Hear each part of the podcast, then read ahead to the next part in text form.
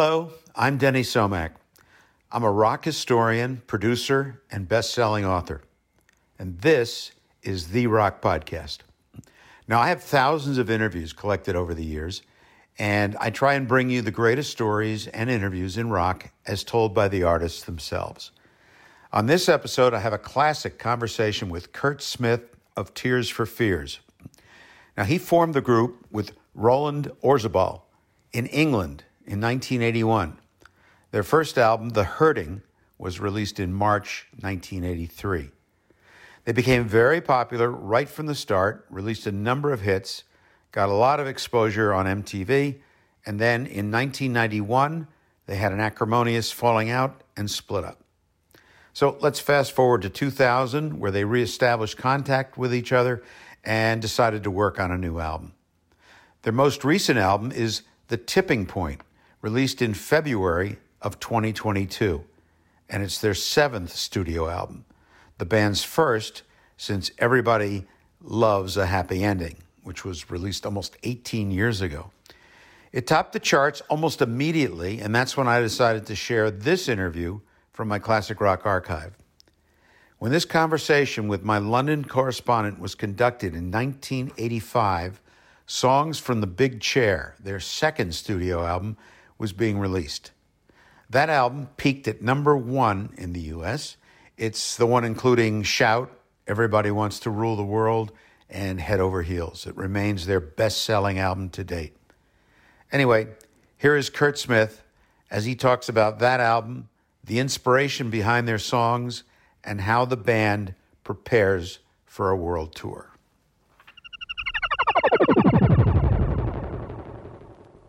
Where did you get the name for the band to begin with? Um, well, to put it in, in its short form, because it's a very long answer, but it came from a book called The Prisoners of Pain by Arthur Janov. It's just a chapter I read in the book, and the name sort of came out from the chapter. It wasn't actually written down, but I got the sort of the idea for it from that. Considering all the noises that uh, Tears for Fears make and the uh, amazing sounds that you get on your recordings, there's only two of you in the band, basically. I know you've got a lot of backing musicians that help you out on some of the tracks. Mm, yeah, there is. Well, there, there's only two of us that are signed, although there's four of us that always work together in the studios. Myself and Roland. There's Ian Stanley, who's our keyboard player and co-writer, who works with us all the time, and uh, Manny, our drummer. We work with Chris. So it's it's normally four people in the studio, not just two people. It's sort of a bit misleading. Well, a brief history lesson. Let's go back in time a bit to The Hurting, which was a number one album for you. Were you, I'm sure you were pleased that you had a number one, but were you surprised that you got it that far up the charts? Um, yes and no. I mean, obviously you never really believe you're going to have a number one because it seems too good to believe. But we we we thought it would be a, a, a big hit because of purely because of England goes on the singles market. You know how many albums you sell a lot of the time, and we'd had two hits. So we thought, well, it's got to, it's got to sell some records. But um, yeah, it was a bit of a surprise, but it was a very nice surprise. Does it put pressure on you the second time round, so that subsequent releases, i.e., singles and albums, you kind of expect them to do as well?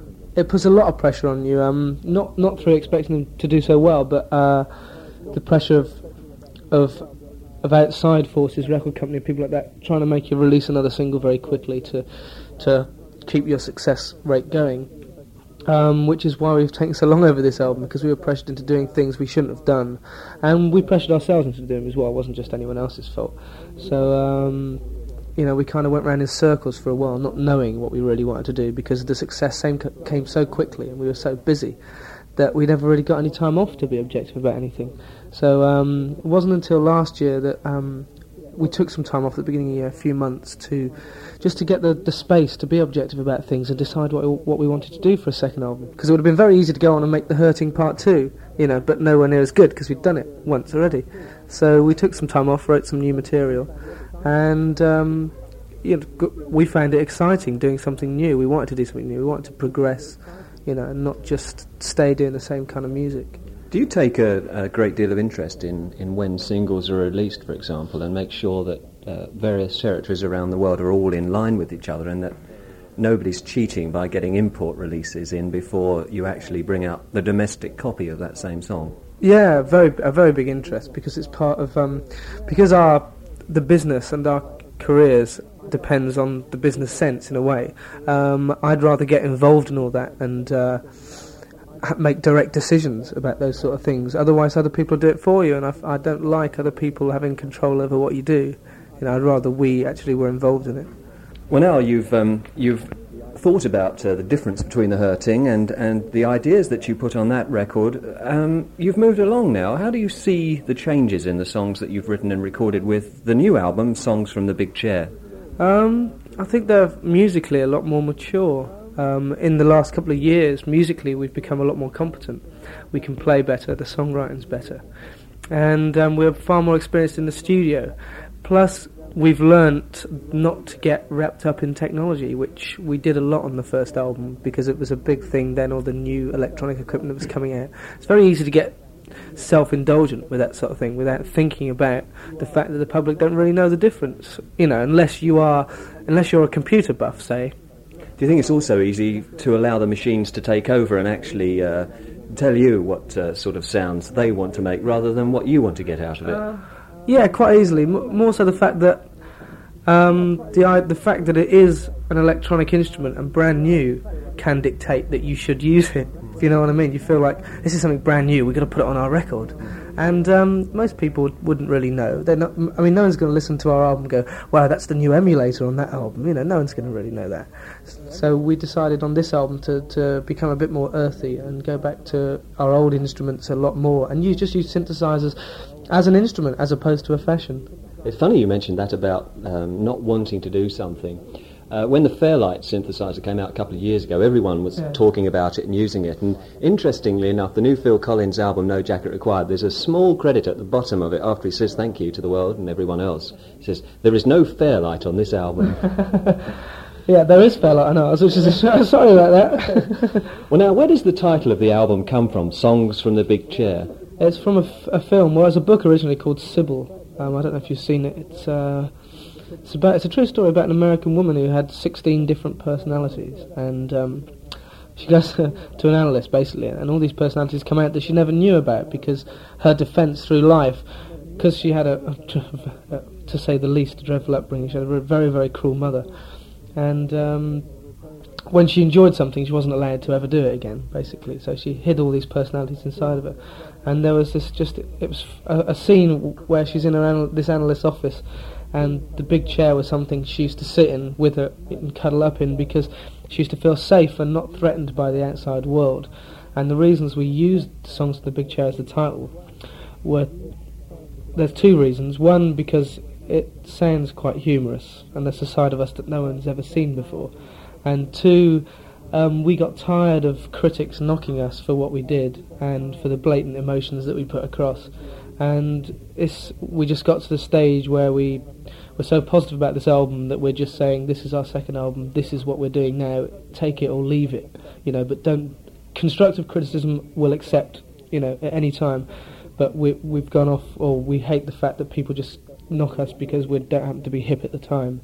So the title of the album is taken from Sybil. Does that is that where the um, similarity and the comparison ends in in the songs? Are they about her life? Are they songs that are inspired by by her experiences, or, or are they entirely different things? Um, the, no, the the songs on the album are, are entirely different. Um, well, different in the sense they're not about that film. The album title, as I've just explained, we used the album title for those two reasons, and it was a carry on from the B side of Shout. The B side of the single Shout is called The Big Chair, which is a song written around that film, um, and we just took that title and used that theme for the album.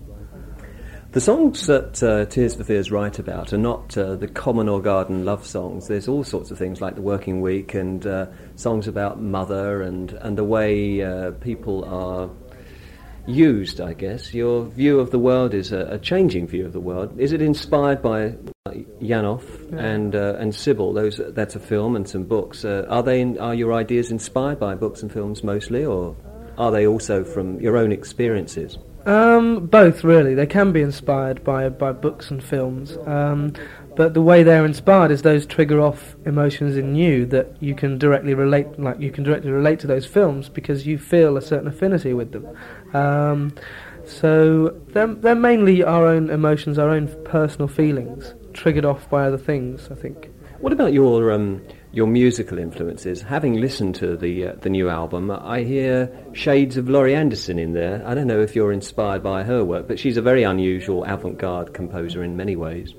Yeah, I mean, I, I love Laurie Anderson. I think she's brilliant, absolutely stunning. Um, the album is a, I mean, influences. It's a very large mixture of influences. I mean, if you listen to I Believe, which is heavily influenced by Robert Wyatt, in fact, is even dedicated to him, and um, and a lot of other people. I mean, to start, when we recorded the first album, we were influenced by one kind of mu- kind of Talking Heads, Peter Gabriel, that side of very cerebral music, and um, this album is is is a combination of other influences because in the last year we've we've widened our scopes as such and are listening to things that we never would have listened be- before to before, like um, you know Bruce Springsteen or ZZ Top or Steely Dan, just just to see what we can draw out of it, you know, more than anything else. And perhaps not as you go going back to what you were saying about the title of the album, not be accused of being too intellectual and serious about things. Yeah, this is it. I mean, I think the best thing that bands like ZZ Top and Van Halen could have done for music is the fact they brought the humour back into it. Yeah, and a bit of showbiz too. This is it. Yeah, I mean, a lot of showbiz. I think, I think we're a lot more relaxed than we were. Um, our first album was was a result of us being it's because we got out a lot of very deep feelings on that album because it was a big release for us to be able to record those songs, you know, have the money to do it, have a record company behind us to promote it, and we were very self-indulgent because it was, you know, a big step for us to be able to do that. And now we've done it, we've gone past that, we're, we've we've become a lot more relaxed, and um, I think it shows on the record, to be honest. Included on the album is a song called Broken, which is a live track, I believe, isn't it? Yeah, the way we do it live is we do Broken that's segued into Head Over Heels that goes back into Broken. So how we've done it on our album is um, is we start with Broken, which is a recorded version of Broken, go into Head Over Heels, and when we come back in with Broken, that is recorded live at Hammersmith Odeon. You were talking about the sounds that you've made on the album and how you've tried to move away from being too electronic. Perhaps you were a bit more involved in that end of things. Certainly, if you, as you say, were inspired by Peter Gabriel or um, Talking Heads, and uh, I guess they're people that have worked with electronics. If you've moved away from that, does you, do you think it's going to be easier for you to perform the newer songs live because they're a little rockier and a bit more basic? Um, I think so. Um, it's a bit hard to say, having just done one day's rehearsal so far, which was yesterday. Uh, yeah, but the old the old album was easier to perform live, easy to perform live, um, purely because we changed it live. I think the old album's better live. You know, I mean, it's a lot tougher live, and, and we bring our the, our points over um, in a far stronger way. So um, I think it'll be. I mean, it's easier because a lot of this is obvious is is can obviously be, be translated live, but the first album still sounds good live. I think. Well, now, if you go out and buy the uh, the cassette version of the new album, you get some bonus tracks on it. Now, I've listened to it, and it's quite unusual because I think you've contained some of the B sides of your singles on the cassette, haven't you? That's right. Yeah, we've we have the album on one side of the cassette and five of our B sides on the other plus a, a strange mix of a part of the working hour. Why did you do that? Was it just because you didn't feel that B-sides ever get any exposure, and you and you wanted to give people a, another look at uh, the music of Tears for Fears? Yeah, it was exactly that. I mean, B-sides people don't listen to B-sides that much, and um, and it's a side of us that I think I would like to portray to people because we, you know, this is a side of it is self-indulgence. Our B-sides. I mean, they are self-indulgence, but um, I think it's a side that people, you know, should see and would be interested in because it's completely different to us working in, in a studio on on a, on a project. And when I say it's self-indulgence, in a way, it can be a lot less self-indulgent than an album because you have to think, well, I've got to like this piece of vinyl for you know a year or two years, whenever, whatever. And um, the B sides we go in and we do in ten hours without thinking about it because you're not worried about what the person on the street, street thinks about it. So um, it's a side of us that is it's nice to see. I think. A break from tradition as well, I think, because uh, you don't actually hear many albums or cassettes where people give you more than you pay for, which is nice in a way from a consumer's point of view. The other break from tradition that uh, I noticed with The Hurting, in America in particular, was that uh, radio programmers weren't quite sure which track to play off the album, so they ended up playing five or six tracks, which gave the album, rather than specific songs, a lot more exp- yeah, um, that's that's true. Yeah, I mean, this album is a. I think this album, the idea of this album, when we went in to record it, apart from the positivity of what direction we wanted to pursue, um, we came to the record company and said, "Here's eight songs. These are what we're going to do," which is a very positive step to take because normally they want you to record like 12 or 13 and, we, and then choose the album but we we're so positive that we wanted to choose the album before we even recorded it, and it's a combination of eight songs that we love. Um, so it is an album of eight very good tracks, I think. You sound very determined and professional about the band and its and its future. It it sounds to me as if when you first formed the group, you knew where you were going, and the management that look after you were told by you rather than you, rather than them telling you what you wanted to do about your career. That seems the best possible way you could have it. Uh, yeah, it is. I think that if you take control from the start, I mean, on the Hurting, it was very hard for us to take control, and we didn't have that much control over it purely because it was our first album, and we had there was nothing to back us up. You know, if we want to come in and demand something, you know, why the hell should they listen to us?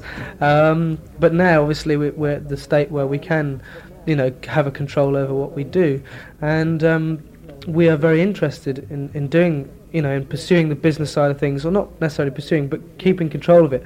Because, like I said, I asked other people to do it for you, and I'd rather know what's going on.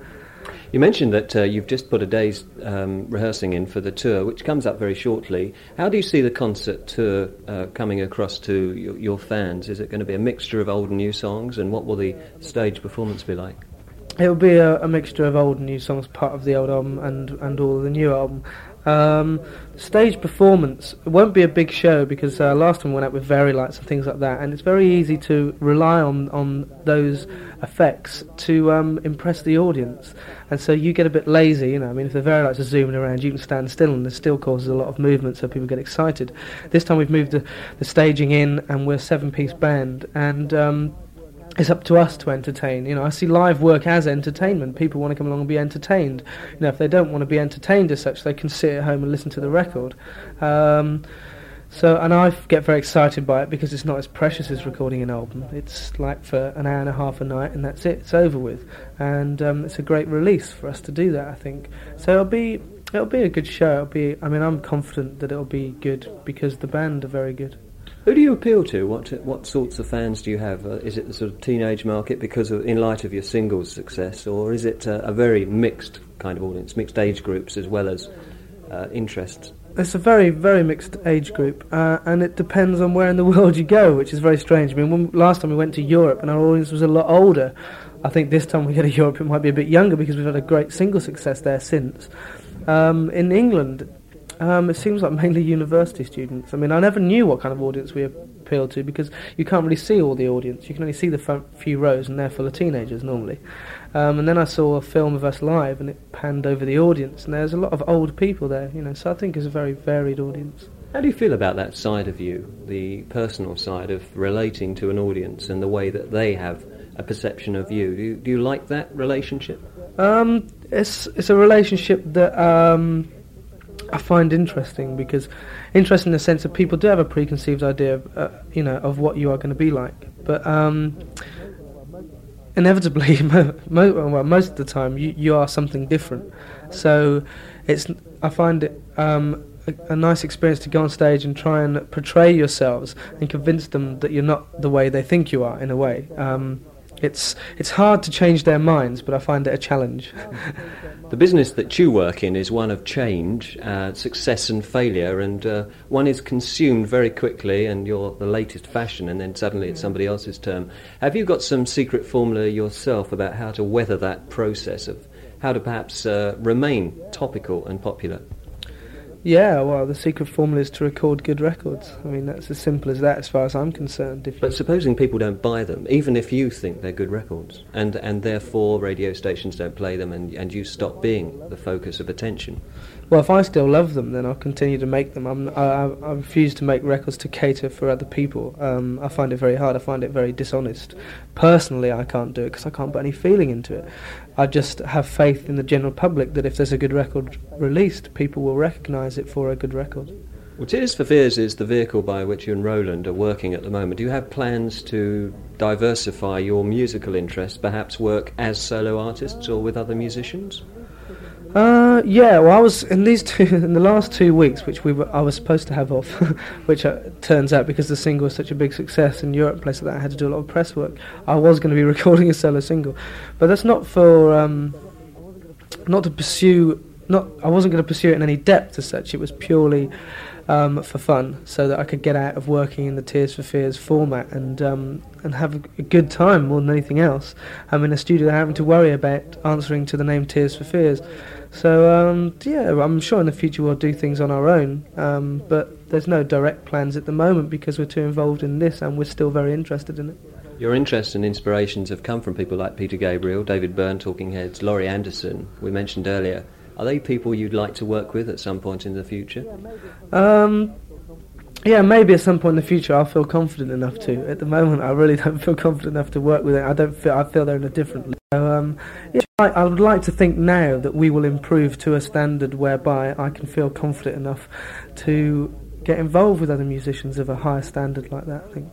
Well, now you've released two singles from the album so far, Shout and Mother's Talk, and the third single comes out very shortly. It's called Everyone, Everybody Wants to Rule the World. It sounds like it's an anthem for tin pot philosophers, people standing on soapboxes. Um, yeah, it kind of is a tongue-in-cheek way of looking at it like that. Um, it is a very light-hearted song and very bouncy, and it is um, it is taking the mickey out of those kind of people, really. Yeah.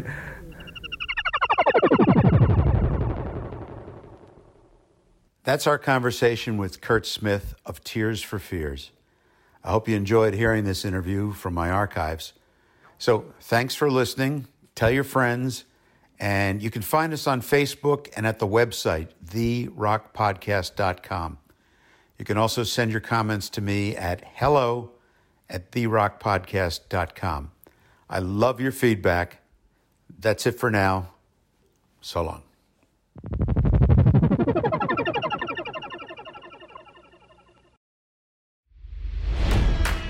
It's NFL draft season, and that means it's time to start thinking about fantasy football. FantasyPoints.com features industry leading experts and prognosticators using proprietary hand charted data to help you score more fantasy points. FantasyPoints.com is the place to go for whatever kind of fantasy football you play. Whether you play fantasy football, daily fantasy sports, or do a little bit of everything, Fantasy Points has the meticulously researched content to guide you to victory. And why wait for the fall? Fantasy Points also covers the new spring football league, the UFL. Join the guru, John Hansen, Scott Barrett, Joe Dolan, and other massive names in the fantasy football universe with an exclusive offer. Use code Pantheon for 15% off any fantasy points package, including the all in package, with access to every article, tool, and data nugget that Fantasy Points has to offer. That's fantasypoints.com and code Pantheon for 15% off at Fantasy Points. Fantasypoints.com. Code Pantheon. Score more fantasy points.